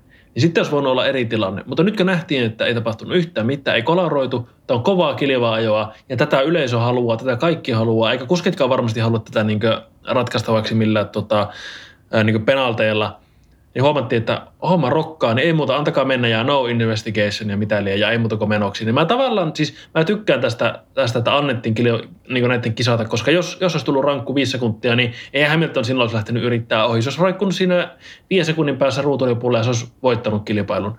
Niin ymmärrän kyllä myös sen, että miksi tuosta olisi pitänyt tulla se, mutta tälleen isossa kuvassa kun miettii, niin kyllä mä tämän mieluummin tämän niin kuin otan kuin sen, että oltaisiin ratkaistu jollakin 5 sekunnin rankulla tämä kilpailu ja ehkä maailmanmestaruuskin. Joo, mä oon samaa mieltä myöskin siitä, että niin kuin 5 sekkaa ei olisi ollut niin kuin maailmanloppu, mutta niin kuin, mä näen ne syyt, miksi se 5 sekkaa olisi tullut. Tavallaan siihen oli kaikki eväät, kyllä, että niin kuin tuomaristo olisi voinut rankaista Verstappenia. Mutta mun mielestä tämä tilannetaju oli tuomaristolta loistava. Kyllä. No niin, saanko mä kertoa? Mä voin pohjustaa sen verran, että mullahan menee eilen tää tilanne niin tunteisiin, että mä vittu lopetin sen kisan katsomisen ja lähdin koiran kanssa ulos. Katoin kyllä sit sen kisan loppuun. Kai koska se ei more, tervetuloa sponsoroimaan meitä, niin tarjoaa mahdollisuuden katsoa näitä jälkikäteen myös. Mutta kyllä mä sanon, että nyt FIA lähti tuolla tuomiolla, minkä ne antoi tilanteessa, niin aika vaarallisen asian kanssa leikkimään, että jos me nyt mietitään, että kun Verstappen oli likaisella puolella, jarrutti, tuli ylikova, ei edes vittu yrittänyt kääntää, selviytyä sitä mutkaa ratarajojen sisällä, niin eihän me voida niinku ruveta kovaa ajamaan kilpaa, jos tämmöinen on sallittua. Ei niinku millään tavalla. Pitääkö siellä oikeasti niinku jonkun kuolla tämmöisen tilanteen takia? Et sitten taas niinku hyväksytään se, että kyllä se ehkä täytyykin näihin mutkiin yrittää kääntää, että tulla semmoisella nopeudella. Siis mun mielestä toi oli niinku tosi vaarallista ja olen aika varma, että Lewis Hamilton tulee tekemään vastaavallaisen tilanteen loppukauden aikana, jos Verstappen yrittää ulkopuolelta ohi. Koska mehän ollaan nähty jo Hamiltonilta vastaava. Kuuntele. Anna mä Juuso kerron. No. Jos FIA haluaa samaan aikaan suosia kovaa kilpa-ajoa ja tavallaan nyt ne antaa semmoisen päätöksen, mikä tavallaan tästä eteenpäin niin lopettaa ulkokautta ohittamisen, koska aina voi siis sisäpuolella oleva kaveri niin ajaa mutkan suoraan kääntämättä rattia. Eihän tässä niinku mitään järkeä. Mikä takia sä olit Silverstoneissa sitä mieltä, että Hamiltonin ja Verstappenin kolari oli racing-incidentti ja tää ei? Ei, siis sehän on ihan eri tapaus kuin tämä. Me puhutaan nyt Brasilian GP:stä. Ja miksi Silverstonessa se oli sun mielestä racing-incidentti, vaikka kolisi Hamiltonin syystä? Miksi se oli racing-incidentti ja tää ei? No hei, siinä osuu. Hamilton sai siitä 10 sekunnin rangaistuksen. Miksi sä olit itse sitä mieltä, että se oli racing-incidentti? Siis mua nyt Juuso oikeasti vituttaa tää, kun sä otat niinku asiayhteydestä irrotat. Me käytiin nyt tätä yhtä, minkä FIA linjasi ihan selkeästi eilen. Ei, mutta mun pointti on nyt se, että miksi sun mielipide heittelee näin paljon? Ei. Joo, antaa olla. Ei käydä tätä asiaa. Oikeesti? Ei käydä tätä asiaa sit ollenkaan läpi. Mulla ihan... Me voidaan käydä tämä asia, mutta mä halusin esittää tämän kysymyksen, koska me kinattiin silloin Verstappen Hamiltonista Silverstonessa. Nyt me kinataan Verstappen Hamiltonissa Brasiliassa. Brasiliassa ei osunut, Silverstonessa osu. Mm. Silverstonessa sä olit sitä mieltä, että se oli racing-incidentti, ja mä olin sitä mieltä, että Hamiltonille rangaistus, koska se oli Hamiltonin piikki. Jos mä muistan sen Silverstonen oikein, niin siinä Verstappen tiesi tasan tarkkaan, että Hamilton on siinä sisäpuolella ja käänti eteen. Ei, vaan Hamilton käänsi itse. Siis sehän veti sen linjan pitkäksi. Eli sen mä annan nyt Hamiltonille tässä niin kuin tosi ison posin Hamiltonille, että Hamilton luovutti sen tilanteen niin kuin hyvissä ajoin, että ei osu. Mitä Verstappen ei esimerkiksi Silverstonessa tehnyt. Verstappen ei tehnyt niin kuin Silverstonessa mitään väärää. Se piti oman ajolinjansa. Mutta siitä olisi selvitty osumatta, jos Verstappen olisi ajanut sen mutkan ihan helvetin leveäksi, koska Hamilton oli ajamassa sen helvetin. No, ootko sä sitä mieltä, että jos Hamilton olisi kääntynyt eilen kylkeen, niin Verstappenille 10 sekkaan? Elikkä niin kuin, tarkoitatko sitä, että Verstappen olisi aiheuttanut sen kolariin? Elikkä samanlainen tilanne tavallaan kuin Silverstoneissa. Niin, jos Hamilton olisi eilen vaan kääntänyt sitä ajolinjaa sinne mutkaan, niin nehän olisi ollut kylet vastakkain, niin olisiko se ollut Verstappenin vika? Ois. 10 sekkaa. Joo. Sama kuin Silverstoneissa. Mutta pitääkö oikeasti jonkun niinku kuolla näissä tilanteissa, kun ruvetaan tolla tavalla puolustamaan mutkia, ennen kuin niinku siihen tehdään selvä linjaus, että ei mutkia ei ajeta suoraksi puolustustilanteessa? Verstappen olisi pysynyt hyvin luultavasti radalla. Siinä mä kelailin sitä helvetisti sitä tilannetta. Olisi pysynyt hyvin luultavasti radalla, mutta ei halunnut ottaa riskejä, niin sehän huomaa, se on vähän niin kuin menossa jo radalle, mutta sitten se päättääkin ajaa sitä kantin läpi pitkäksi, että vahingossakaan ei tapahdu. Ja mä en nähnyt Verstappenilta minkäänlaista ratinkäytöliikettä vasempaan siinä mutkassa. mutta olisi pysynyt. Niin, mutta jos se ei käännä edes rattia vasemmalle, niin miten se voi pysyä siinä radalla? Se mutka kääntyy vasemmalle. Sä nyt irrotat ihan kokonaan. Mä puhun siitä, että Verstappenilla olisi ollut se valinta, että se olisi voinut ajaa sitä kantin päältä. Mutta mä näkisin sen tilanteen itse sillä, että se näkee, että Hamilton ajoi pitkäksi, niin se pystyy itsekin jatkamaan se, että niin kun ei tapahdu mitään onnettomuutta. Mutta siinähän oli vastaavallainen tilanne oli aikaisemmin, kun Sergio Pérez meni Lewis Hamiltonin ohi. Ihan samalla tavalla. Lewis Hamilton oli siellä sisäpuolella jarrutuksessa, niin se jarrutti ja otti Pérezin perään. Koska se mutka oli ihan selkeästi, niin se oli jo niin kuin Sergio Pérez. Ja ne oli ihan samalla tavalla, mutta nyt Max ei tehnyt sitä. Se vaan jo suoraan. Mm. Hard racing. Niin, mutta siis niinku... Ajetaan mestaruudesta. Niinku tää on tässä eteenpäin sallittua. FIA on sen linjannut nyt, eli onhan toi nyt ihan naurettava. Ei, vaan kisan tuomaristo linjassa. Näin. Siis mehän ollaan puhuttu aika paljon siitä, että tuomaristojen linjat vaihtuu kisasta toiseen. Joo, mutta noi tuomarit ei ikinä enää autourheilun yhteyteen. Ei koskaan jumalauta. Mutta hei, luen tässä itse asiassa just tuoretta uutista. Ja tämä on itse asiassa Seemoren sivuilta ja tässä lukee näin, että tapaus saattaa hyvinkin saada vielä uusia kierroksia. Kansainvälisen autoliiton FIAn kilpailupäällikkö Michael Masi myönsi kisan jälkeen, ettei tuomaristo nähnyt tilanteeseen liittyen kaikkia kuvakulmia. Eli sieltä on muun muassa puuttunut Maxin in-car. Joo, mä katsoin kanssa tuossa just ennen kuin alettiin äänittää, että FIA ei ollut pettunut kokpittia. Mutta mikä juttu tämäkin on, kun Mika Salohan aina sanoi, että vittu siellä on kuule dataa ja kaikki kuvakulmat saatavilla, niin sitten tähän ei olekaan. Mä en ymmärrä tätä. Mä kans tätä mietin, koska hän tuli tosi nopeasti vielä se tuomariston päätös silleen, että no investigation necessary, vai mikähän se oli se virallinen lausunto. Niin mä kans mietin tätä, että aika nopeasti tuli, niin onhan tosi, sen mä sanoin, että tuomaristolta kyllä iso farsi se, että ne on jättänyt oottamatta sen, että ne olisi saanut kaiken kuvakulmia ja kaikkia. Ja herääkö myös kysymys, että miksi niille ei ole mahdollista suoraan klikata sillä. Valita, niin kuin me jotakin Seemoren lähetyksestä voidaan valita, että kenen on boardia ja katsotaan niitä, mitä on siellä tarjolla. Niin miksi niille on tämmöistä samanlaista, kaikki kuskit ja ne voi kelata vasta kohtaan, joo, niin miten huvittaa. Mutta nythän tässä vasta onkin vielä farsiksi tämä menossa. Ajattelepa, mä toivon, että ei. Mutta ajattele, jos nyt Verstappen saa seuraavan kesän jonkun lähtöruuturangaistuksen tämän takia. Mä toivon, että ei saa. Että sittenhän se vasta onkin farsi, jos... Siis ei siis mä toivon, ei, että ei saa, mutta totta kai Mersu valittaa. Siis totta kai se kuuluu. En mä tiedä valittaa. Siis tossahan nyt niin kun... Tää on hyvin mielenkiintoinen tilanne nyt koko Mersu vastaan Red Bulli, koska... Toto Wolffihan pisti sen takasiipi-episodin ihan kokonaan yhtäkkiä Red Bullin piikkiin, vaikka Red Bull ei ole missään vaiheessa, siis jonkun tutkintapyynnön oli jättänyt, mutta se ei ilmeisesti koskettanut tätä takasiipiä. Siis joku juttu siinä oli, niin Wolffi iski mutkat suoraksi ja pisti sen kokonaan Red Bullin piikkiin, ja sehän puhui jotain, että tullaan tutkimaan jokainen pudonnut osa ja teipinpalainen, mikä autossa on, niin pyydetään ja esitetään kysymyksiä. Niin... Kaikki on mahdollista. Joo. Siellä on meidän melkoinen sota. Se muuten voi olla hyvinkin, että jos kun kiusa on pienikin kiusa tässä mestaruustaistossa, niin ne oikeasti valittaa tästä ihan vaan silleen läpäällä ja silleen, niin kuin, että varmasti saadaan vähintään ylimääräistä niin kuin sykettä aikaiseksi Red Bullin leirissä. Mutta Teemu, haluan sen sanoa tuohon tähän tuomariasiaan vielä. Että se, mitä sanoit tuossa heti aluksi, se, että tämäkö on nyt se tuomarilinja ja näin, niin se mikä vähän tässä tulikin ilmi, niin tämä ei ole se tuomarilinja, koska tunnetusti joka kisassa on ihan eri säännöt.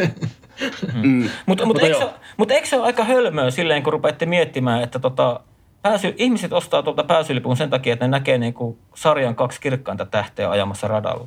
Ja sitten jos ne kolaroi toisaan pois, niin ei niin jumalauta Sergio Pérezin tai Valtteri Bottaksen takia osta pääsylippu. Eikö siinä kuitenkin pitäisi olla säännöt tuossa ajamisessa? Onhan siinä säännöt, mutta onhan se kolarikin siis niin semmoinen... Siis mä taas näkisin tämän nimenomaan päinvastoin, että jos ne kolaroisi ja mä itse pääsin näkemään liveenä sen, kun mestarikandidaatit kolaroi, niin sehän se vasta ikonista oiskin. Ja sehän olisi se, mistä mä olisin valmis maksamaan. En siis siitä, että olisin valmis maksamaan siitä, että näkisinkö ihmiset kolaroi, mutta siis se, että jos mä ostan lipun ja mulla on vaihtoehtona nähdä kilpailu, missä ei tapahdu isoa jotakin tämmöistä tilannetta, tai versus se, että oikeasti näkee liveenä jonkun tommoisen mestaruuden kulminaatiopisteen. Olkoonkin se, että se on kolari. Toivottavasti tietenkään en toivo, että se olisi mikään vaarallinen kolari tai tämmöinen, mutta siis niin kyllä mä taas näkisin sen niin päin, että jos ne olisi siinä kolaroinut, niin oishan se ollut melkoinen spektakkeli sille yleisölle. Mutta olisiko se kisa vähän lässähtänyt sitten siihen? Nythän me kuitenkin nähtiin siitä vielä seuraavat kerrokset kauheita ilotulitusta. En mä tiedä, olisiko se lässähtänyt, koska olisi tavallaan tietysti mielessä lässähtänyt, mutta se on taas sitten niin eri tarina tavallaan siinä ja juoni siinä kisassa. Sitten tuota kilpailua ei olisi muistettu siitä ohituskavalkaadista, vaan nimenomaan siitä, että taas mestarikandidaatit otti yhteen. No niin, ehkä hirveän vaikea verrata, koska ne on niin keskenään erilaisia tavallaan ne narratiivit. Mutta sitten vielä semmoinen homma mulle tuli mieleen, että jos Mersu valittaa tuosta ja maksaa vaikka nyt sen jälkikäteen se 5 sekkaa, niin se on vasta 3. tuossa kisassa. Koska Valtteri oli niin lähellä siinä lopussa. Se oli 3,3 sekuntia Valtteri. Tai niin kun, mä sen verran on sanottava siihen, että olihan tuo siis Maxilta niin semmoinen suoritus, mitä tekee mestarit. Siis niin kuin Valtteri Bottas ei tee tuommoista suoritusta. Olkoonkin se, että se on vähän niin kuin siinä rajoilla, että onko se oikein vai ei. Että tuossa tulee niin kuin mieleen, tiedätkö, semmoinen sennamainen, shumimainen, semmoinen härskiys. Tämä Lewis Hamilton-mainen. Joo. Niin. Hamilton ihan harrastaa nimenomaan juurikin tota, mitä Verstappen teki siinä tilanteessa. Mutta sitten on vielä pakko kyllä niin kuin sanoa se, että mä en kattonut sitä jälkipäteen, mutta kyllä tuntuu hyvältä, kun Aapo laittoi WhatsApp-ryhmään viesti, että Lewis Hamilton, että meni ohi, vaikka mä oon täysin vittu Maxin mestaruusvankkureessa. Näin. Siis mulla tuli se, mutta me ollaan Teemu tässä samassa veneessä, vaikka me ollaan tosta tilanteesta eri mieltä. Mutta me ollaan, siis mulla ei tule siitä, että niinku, mitä siinä tilanteessa tapahtui, vaan se, mitä mä sanoin tuossa jo jakson niinku alkupuolella, tiedätkö se niinku vittu fiilis, mikä siinä tuli, kun se väkisin puski ohi, tapahtui niinku kaikki mahdollinen, mikä voi mennä väärin, meni väärin, mutta silti se tuli sieltä. Mutta ajattele Juuso, jos ne olisi ollut jäässä siinä nelosmutkassa, niin sä et olisi saanut tota fiilistä. Niin sen takia mä olen enemmän kiitollinen tuomaristolle, että siitä ei tullut rangaistuksia. Mm. Koska ei kolissu. Mm. Totta kai, jos siinä olisi kolissu, niin sehän olisi täysin samanlainen tilanne kuin Silverstonessa. Hei, totta kai, en mä voi silloin mä en voi missään nimessä sinisin silmin väittää, että ei tuosta rangaistusta kuulu antaa. Helvetti pitää antaa, jos se osuu tuossa. Juuso, testat alas, ei enää ruveta tappelemaan. Voiko Max olla tosiaan niin, tällä hetkellä niin kylmäpäinen ja laskelmoiva, että sen kannattaa jopa ajaa kolari Lewis Hamiltonin kanssa. Se ties, että kyllä menee hänestä ohi. Voi hyvinkin olla. Mä en laskisi tätä ollenkaan pois. Ja hei, tästähän me saataisiin aika loistava aasinsilta siihen maailmaan. Niin. Siirrytäänkö siihen? Mennään. Aapo kysymys. Eli hei, kuuntelijalle sen verran, että Aapo esitti tämän kysymyksen meille jo siitä monta viikkoa sitten. Ja me ei ole vaan saatu tätä käsiteltyä. Pari kuukautta sitten. Noniin. Eli on täydellinen ajankohta. Eli vertaillaan siis vähän vanhoja kuskeja, uusia kuskeja ja sitä aggressiivisuutta siellä. Eli tämä jutun pointti on se, että miten te näette nämä nykyiset kuljettajat suhteessa entisiin? Siis se henkinen kasvu. Just vaikka tässä kisassa ollaan nähty tosi tiukka taistelu Hamiltonin ja Verstappenin välillä, ja on käynyt varmasti tunteet kuumana, ja Max on haastatellut suunnilleen radion tuomaripäätöksistä, ja kun Max tulee maaliin, niin nauraa vaan, että annoin kaikkeni, ja näin. Kun taas käännetään aikakelloa taaksepäin, mennään jonnekin 70-luvulle, 80-luvulle, mennään jopa itse asiassa, onko se jopa 2000-luvun puolella, kun Schumacher oli Spaassa sateisessa kelissä, rysäytti Coulthardin perään vai miten se meni, ja oli nyrkit ojossa menossa riehumaan sinne. Niin enää me ei nähdä ikinä sitä, että F1-kuskit oikeasti nyrkkitappelisi menemään. Ollaan nähty se, että Max on vähän puskenut punnituksessa jotakin Oconia tai jotakin, kun on ollut joku tilanne, mutta ei oikeasti nähdä semmoisia, mitä nähdään oikeasti vanhoissa kuvissa, kun James Hunt vetää se turpaan jotakin ratavirkailijaa, niin kuin pahoin pitelee ratavirkailijan. Tai että käydään käsiksi kolarin jälkeen. Mä en muista, mikä se tilanne on, mutta se on, muistaakseni 98 vuonna, onko se peräti siinä, no nyt mä en lähde kilpailua arvaamaan, mutta kuitenkin, jotakin näitä 90-luvun lopun kilpailuja, niin siellä on nyrkit ojossa ollaan ja kuskit mätkii toisiaan. Niin eihän me tämmöistä nähdä enää koskaan. Niin mikä tässä teidän mielestä on se juttu, että onko nämä kuljettajat vaan niin paljon kypsempiä, onko näillä parempi henkinen valmennus, vai onko se ylipäätään silleen laajemmassa mittakaavassa niin sanotusti poissa muodista tuommoinen pahoinpitely? Koska jos mietitään, niin ylipäätään se ajankuva ja maailmankuva tuohon aikaan on se, että tuohon aikaan esimerkiksi on saanut vielä lapsia kurittaa fyysisesti. Ja sillä tavalla, että se väkivalta on ollut selkeämmin läsnä. Saanko aloittaa? Mikä teidän näkökulma on tähän asiaan? Saanko aloittaa? Joo, anna mennä. Jos me verrataan 70-lukua ja 2020 tai 2010-lukua, niin nykyään yhteiskunta on Bottas, eli pehmeä. Ja ne pehmeät arvot on, mun mielestä se on erittäin hyvä suuntaus, mihin on tultu, että niin kun se ei ole tavallaan niin kovaa tai osoittaaksesi jotain, niin sun täytyy olla kova ja semmoinen tiukka ja niin kun olla hymyilemättä tai et saa mieskään, ei saa itkeä. Et niin kun ne on niitä entisiä höpö-höpö-aikoja. Ja toinen juttu, mikä mulla tulee mieleen, niin nykyään on sosiaalinen media, kameroita, jokaisella on kamera nykyään mukana. Että tavallaan niin kuin, jos sä meet jotain uhittelet tai vaikka sanot hölmösti varikolla jollekin, niin todennäköisesti se on noin 5 minuutin päästä niin levinnyt somessa ja kohta uutisissa.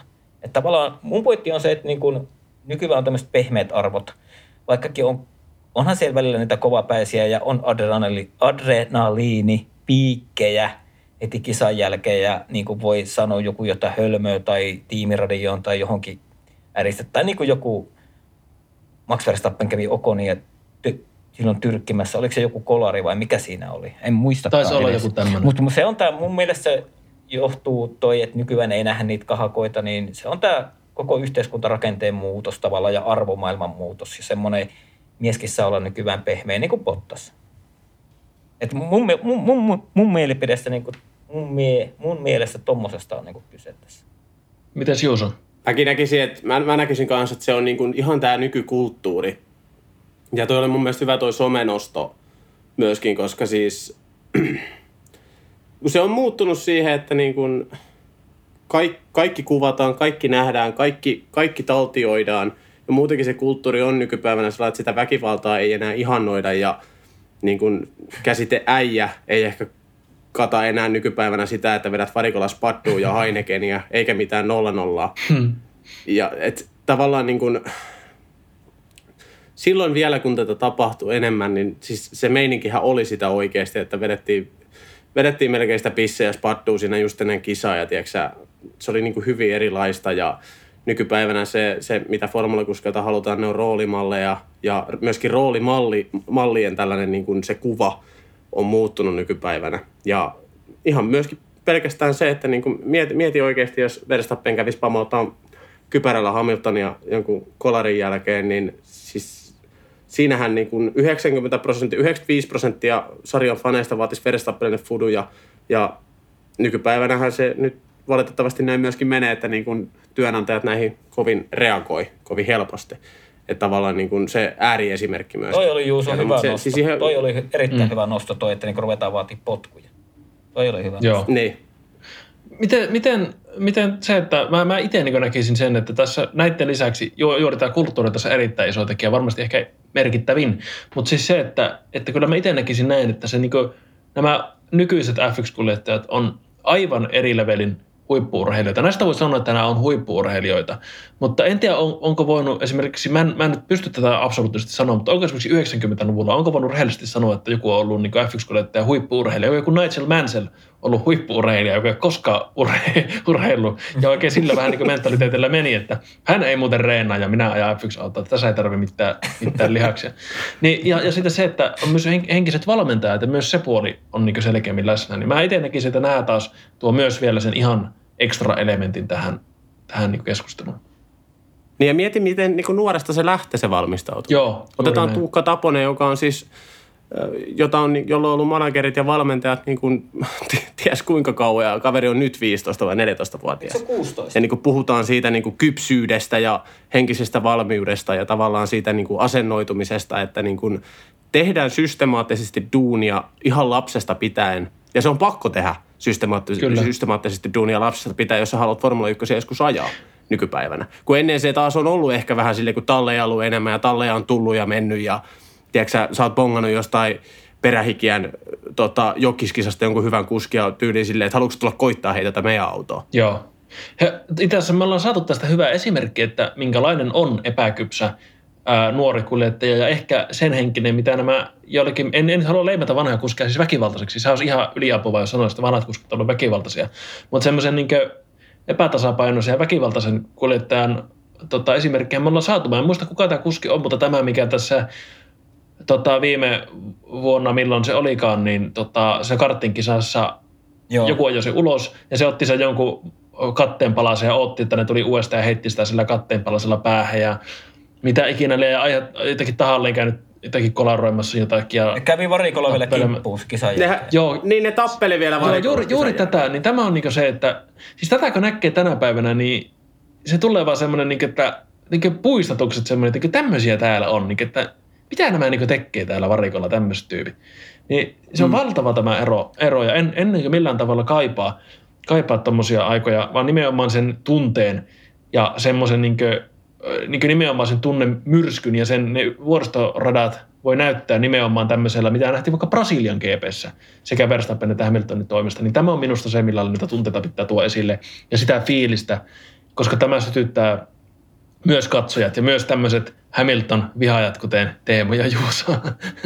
Ei, mitä? Mä en ole. Mutta hei, itse asiassa tältä kaudelta yksi esimerkki. Joo, oli vähän kärjistä. Esimerkki. Ei, mennä nyt ihan kuitenkaan sinne nyrkkitappeluhommiin asti, mutta siis se, mikä kohahdutti tällä kaudella, oli Imolassa, kun Bottas ja Russell kolaroi. Niin, se oli se. Ja Russell itse aiheutti sen kolarin ja nosti sen sentterin sieltä pystyyn. Totta muuten, joo.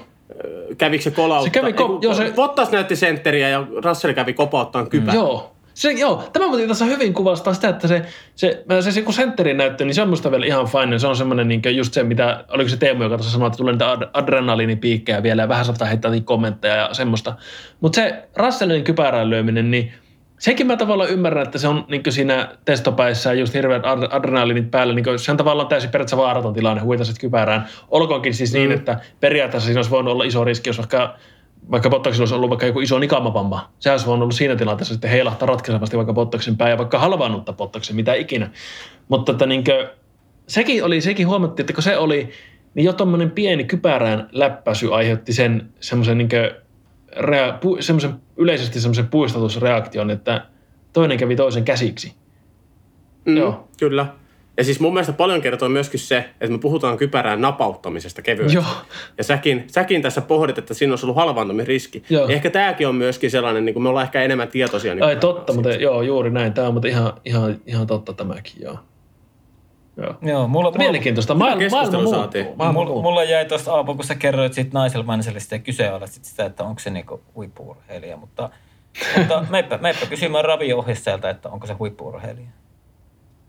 Niin, no tuossa on näkökulma kysymyksiä ja muuta. Mutta mulla tuli mieleen, kuule, mulla niinku tuossa, kun kuuntelin teidän puheenvuoroja, niin mulla pyöri päässäni semmoinen nimi kuin Adrian Sutil. Muistatteko entisen Force? Joo, muistan. Joo. Niin sillähän oli, että se joutui tässä sarjassa ulos, kun sillä oli yökerhossa semmoinen kahakka, missä se niin kuin, jostain rikkoutuneella lasilla niin pyyhkäsi toista kaulaa. Oi kauhean, mä en olikin. Joo, mä en muista. Siis mun oli ihan pakko ruveta katsoa, että sillä oli Adrian Sutil aiheutti F1-päällikkö Erik Luxille haavan kaulaan yökerhossa. Ja se oli niin kuin se viimeinen niitti, että se joutui pois F1-sarjasta. Joo.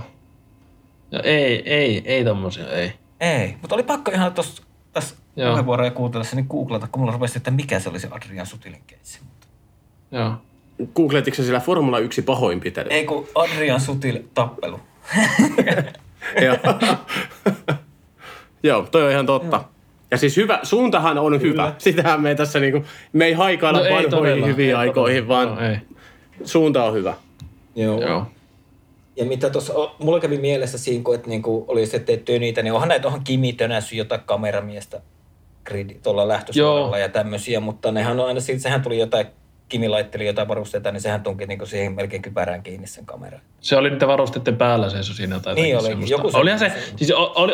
Olihan se epäasiallista Kimiltä, sitähän ei voi kiistää, mutta kuitenkin nämä on ehkä näitä tämmöisiä tunteen purkauksia, mitä tulee. Ja varmasti kuvasta Kimin luonnetta niin isossa kuvassa, mutta ei se minusta ihan ok homma sekään ole. Mutta joo. Ja ehkä niin tämmöinen keskisormikin, niin eikö sekin ole vähän niin kuin sekin voisi jättää pois?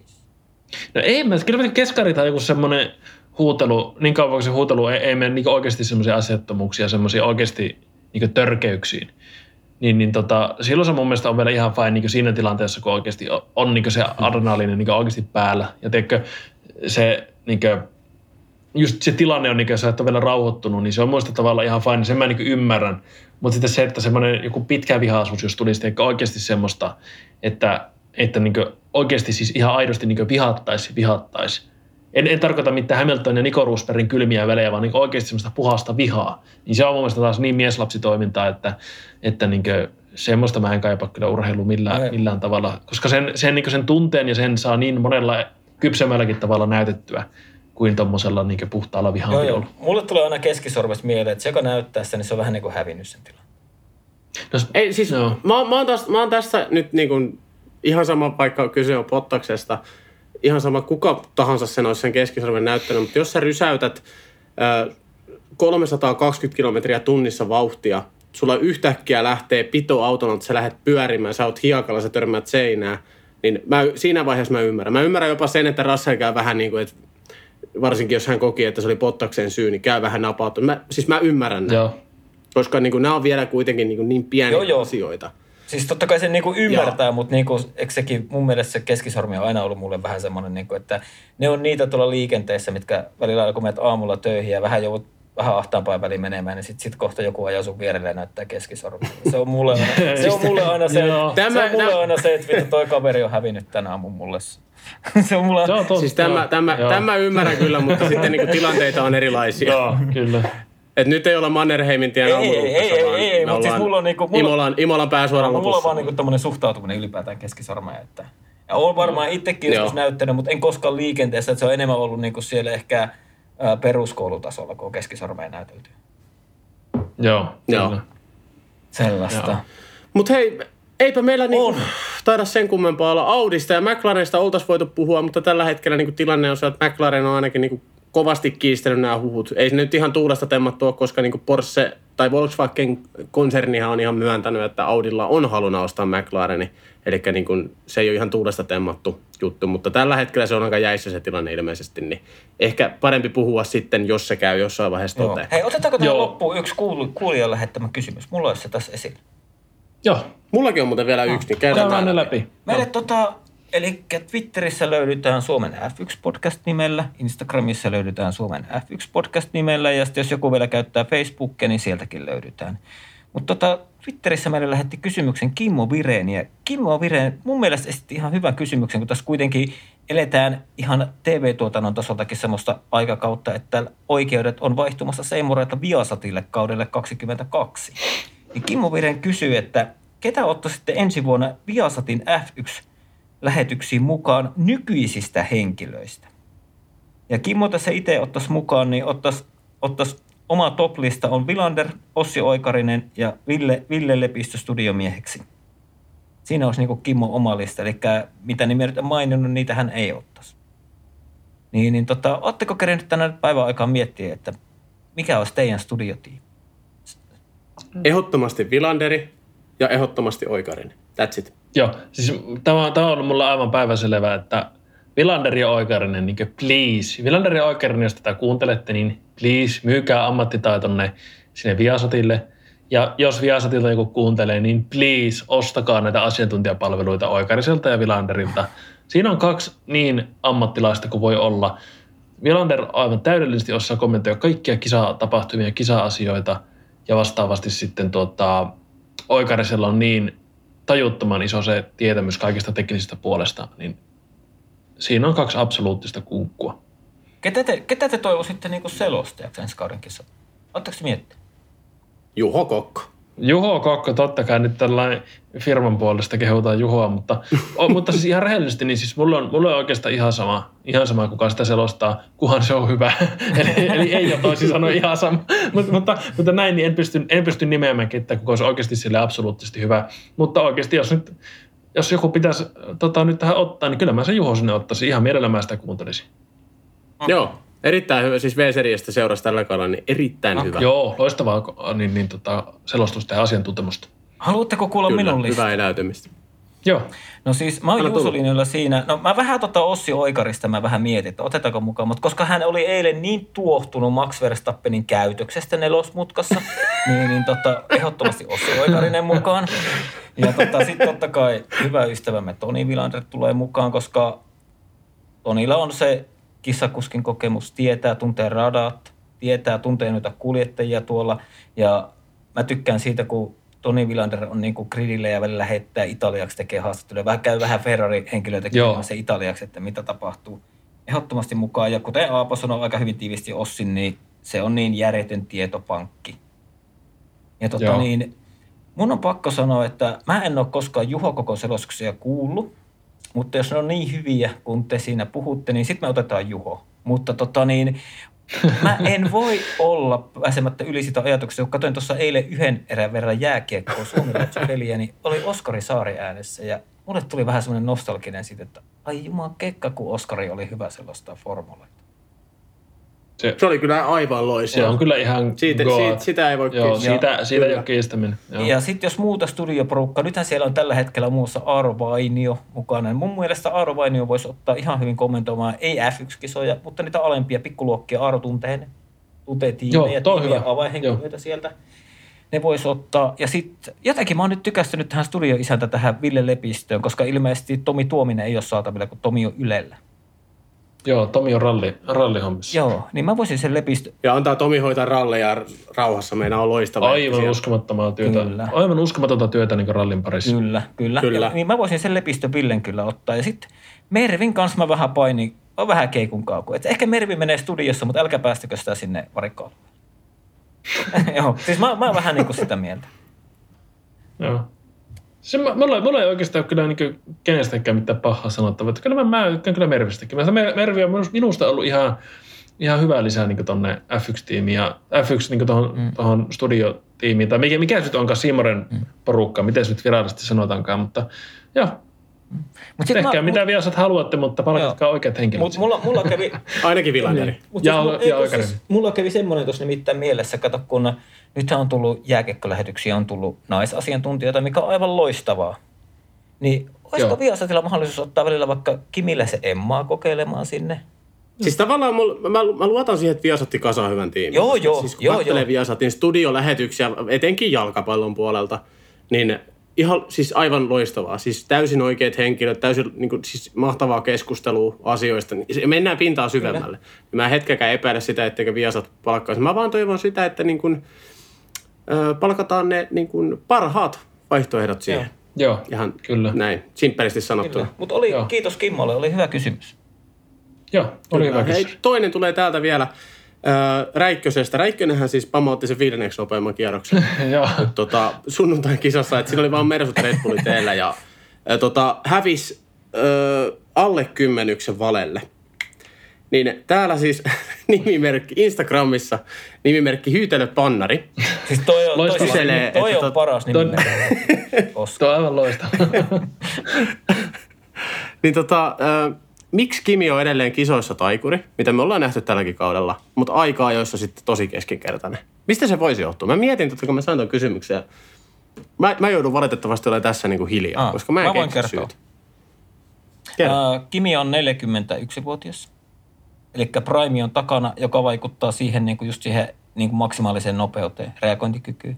Mutta sitten taas kisoissa loistaa, osaa lukea tilanteita eteenpäin, on kokemusta sitä kisan läpiviemisestä, tietää, koska pitää ajaa, koska käydään hakemaan ne renkaat. Niin se, mun mielestä se on semmoinen paketti, että se selkeästi iän myötä se aika ei ole ruvennut kärsimään. Mutta kisasuoritukset on edelleen tappavan tasaisia. Mun on pakko teemme nokittaa sua, että Kimi on jo 42 vuotta, mutta täsmälleen samaa mieltä, että just se, mitä Teemu on puhunut, ainakin täällä niin linjojen ulkopuolella ollaan puhuttu siitä, että alkaako Lewis olla vanha, että sekä ei välttämättä aika, jossa enää on niin terässä, että siinä just alkaa se vanhojen muuta, se absoluuttinen nopeus näkyä siinä, se heikkeneminen. Mutta just se, että mitä vaikka puhuttiin Meksikossa silloin Teemun kanssa, kun veittiin 200 se kilpailu, siitä miten Kimi pystyy lukemaan sitä ensimmäisen kierroksen rähinöitä siinä. Mm. Ja osasi hyökätä silloin, kun oli oikeasti tilanne hyökätä. Osasi myös vetäytyä silloin, kun oli tarve vetäytyä. Ja mä sanoisin sen, että siinä on se kokemus, mitä Teemukin tuossa toi esille. Se on niin se, mikä Kimiä kannattelee ja pitää siellä yllällä niissä kilpailussa. Olkoonkin niin, että välttämättä se aika ja vauhti ei ole ennen ihan sitä parasta mahdollista. Niin, ja kato varsinkin nykyään, kun nämä kisat ei ole sitä, että siellä vedetään vaan limitillä, vaan kun se on oikeasti sitä niin kuin säästelyä. Joo. Et siellä oikeasti ajetaan monta sekuntia niin kuin maksimia hitaampia kierrosaikoja. Joo. Ostatko sä Juuso näitä selityksiä? Siis nämä on hyviä. Nämä on erittäin hyviä. Siis, tämä nyt ei liity asiaa enää yhtään niin kuin millään tasolla. Siis te selititte niin hienosti, niin sen verran mä tähän sanoin, että Lewis Hamiltonilla on 1 paalu viimeiseen 15 kisaan. Tämä on aivan käsittämätön tilasta. Turkia ja Brasilia ei lasketa. Joo. Ajo siis molemmissa nopeimman ajan, mutta kumpaakaan ei laskettu paalu. Joo. Niin, eli Valtterilla on enemmän paaluja kuin Lewis Hamiltonilla tältä. Joo. Kyllä. Valtteri maailmanmestariksi Alfa Romeolla vuonna 2022. Joo, tästä me ei luovuta. Ei, tää on myyty meille jo tää ajatus niin kuin aikaa. Eli onko Valtteri maailmanmestari, niin Alfa Romeo Renault yhdistelmä? Nyt mennään tähän. Ei mennä enempää. Jätetäänkö tämä vielä arvotukseksi? Mä putosin jotenkin kärryltä, niin mä en kommentoi tähän millään lailla. Sä et ollut tänään meidän WhatsApp-keskustelussa mukana. Siellä mä sanoin, että WhatsApp-keskustelu kävi niin kuumana, että mun puhelin rupesi savuaan. Niin Jätin välistä. Hei, yksi nopea tähän loppuun. Nyt on maanantai-ilta, kun äänitetään tätä jaksoa. Huomenna on tiistai 16.10. Alfa Romeo on luvannut ilmoittaa ensikauden toisen kuljettajan, eli Valtterin tallikaveri. Ketäpä veikkaatte, että on? Se on se Kiinan poika. Opetellut lausumaan. Se on se Zhu tai Zhu vai joku tämmöinen. Se kiinalainen poika. Joo, mä otan kanssa käyttää tuon Kiinan pojan, koska mä tänään niin jo laitoin WhatsApp-ryhmässäkin teille, että Kiinan poika, kun mä mietin, että mitenhän se nimi kirjoitetaan. Se on Guanyu Zhou. Zhou. Mikä ikäinen kaveri? Siis siellähän oli Kiinassa, mikäköhän se olisi, parikympin tienoilla. Itse asiassa on niin kuin pakko sanoa, että en ole niin kuin sikäli edes tutustunut vielä, mutta kyllähän se tulee olemaan se kaveri, koska tästä jo pidemmän aikaa, kun meidän Discordiin tuli just se kuva, että siis Kiinassa johonkin Alfa Romeon omaan liikkeeseen oli liimattu hänen kuvansa. Okei. Okay. Hän on semmoinen 22 vuotta, eli eihän se ole enää mikään Kiinan poika, sehän on ihan aikamies. Joo, eli siis onko nykyään näin, että maa, jossa lähtee myös nämä niin kuin maailmanlaajuisia pandemioita aiheuttavat virukset, niin sieltä myös nykyään ilmoitellaan tulevat F1-kuljettajat. Näin se voi vettää. Kyllä, näinhän se on. Siis miettikääpä muuten oikeasti, että tuo Zhu on 22-vuotias. Ja se ei ole, ennen kuin lainausmerkissä, se ei ole vieläkään formuloissa, kun Max oli 17-vuotiaana F1-kredillä. Ihan säästä. Ehkä siinä on ihan syykin, että se muutettiin se sääntö, että ei pääse ennen 17-vuotiaat tuonne kredille. Joo, se oli ehkä ihan hyvä muutos, koska kuitenkin niin kuin Maxista puhuttaessa niin on aika poikkeusyksilöstä kyse, niin joita nyt ei ihan joka puussa kasva. Ja siis sen verran mä haluan nyt tähän vielä sanoa, kun mentiin tähän Zhuun, niin hänhän on Alpinen akatemiasta. Kyllä. Ja sitten mietitään, että F2 tällä hetkellä mestaruustaiston ykkösenä tällä hetkellä Zhuun eellä on Oscar Piastri, joka niin ikään on Alppinen kasvatti. Mm-hmm. Ja kukas tää on tää Kristensen vai mikä se oli? Joka on myöskin joka on ottanut F2 tällä kaudella voiton ja siirtyy ensi kaudeksi Indikaareihin. Hänkin on Alppinen juniori ohjelmasta tai akatemiasta. Mm. Niin nyt kun ollaan Tuukka Taposesta uutisoitu paljon ja Ferrari akatemiasta, niin mä oon ehdottomasti sitä mieltä, että kuule Taponen, nyt unohdat sen terveisin Ferrarin mies ja suuntaat itsesi Alppinelle. Myyt itsesi sinne Alppinelle, koska siellä on nyt sun tulevaisuus. Älä vielä. Tutki vähän asiaa, koska on musta, että Alppinen on tuulinen paikka. Että se voi ihan hyvin laittaa ne ranskalaiset rahahanat kiinni hyvin äkkiä sieltä. Niin. Mm. Mutta mietipä, siellä on tällä hetkellä kisakuskeina Ocon Alonso. Okei, siellä on Piastri tulossa. Mm. Ja ilmeisesti Zhuhan vaan lainataan Alfalle, jos mä oon oikein ymmärtänyt. Joo. Ja siis tavallaan, ja sitten vielä iso tehdastalli, paljon fyrkkaa, tavallaan niin kuin se potentiaali on olemassa siellä, niin siis se olisi niin loistava paikka tällä hetkellä Taposella. Mutta on siinä yksi paha puoli, negatiivinen puoli. Sitten Taponen, kun jossain vaiheessa nousee F1-sarjaan, niin jumalauta siellä on se Alonso-tallikon. Vieläkin. Mutta mitäs tämä Oscar Piastri? Miksei tämä Mark Webberin australialainen suojatti, niin miksei niinku hän kelpaa? Mutta okei, Kiinassa on rahaa. Siis sehän siinä on. Mm. Siis Piastrihan sanoi jo pitkän aikaa sitten, että niin hänen mahdollisuutensa ensi kaudeksi F1 on niin kuin olemattomat. Joo. Et ehkä mä veikkaan, että Alonso ajaa ensi kaudella viimeisen kautensa, Piastri nostetaan siihen.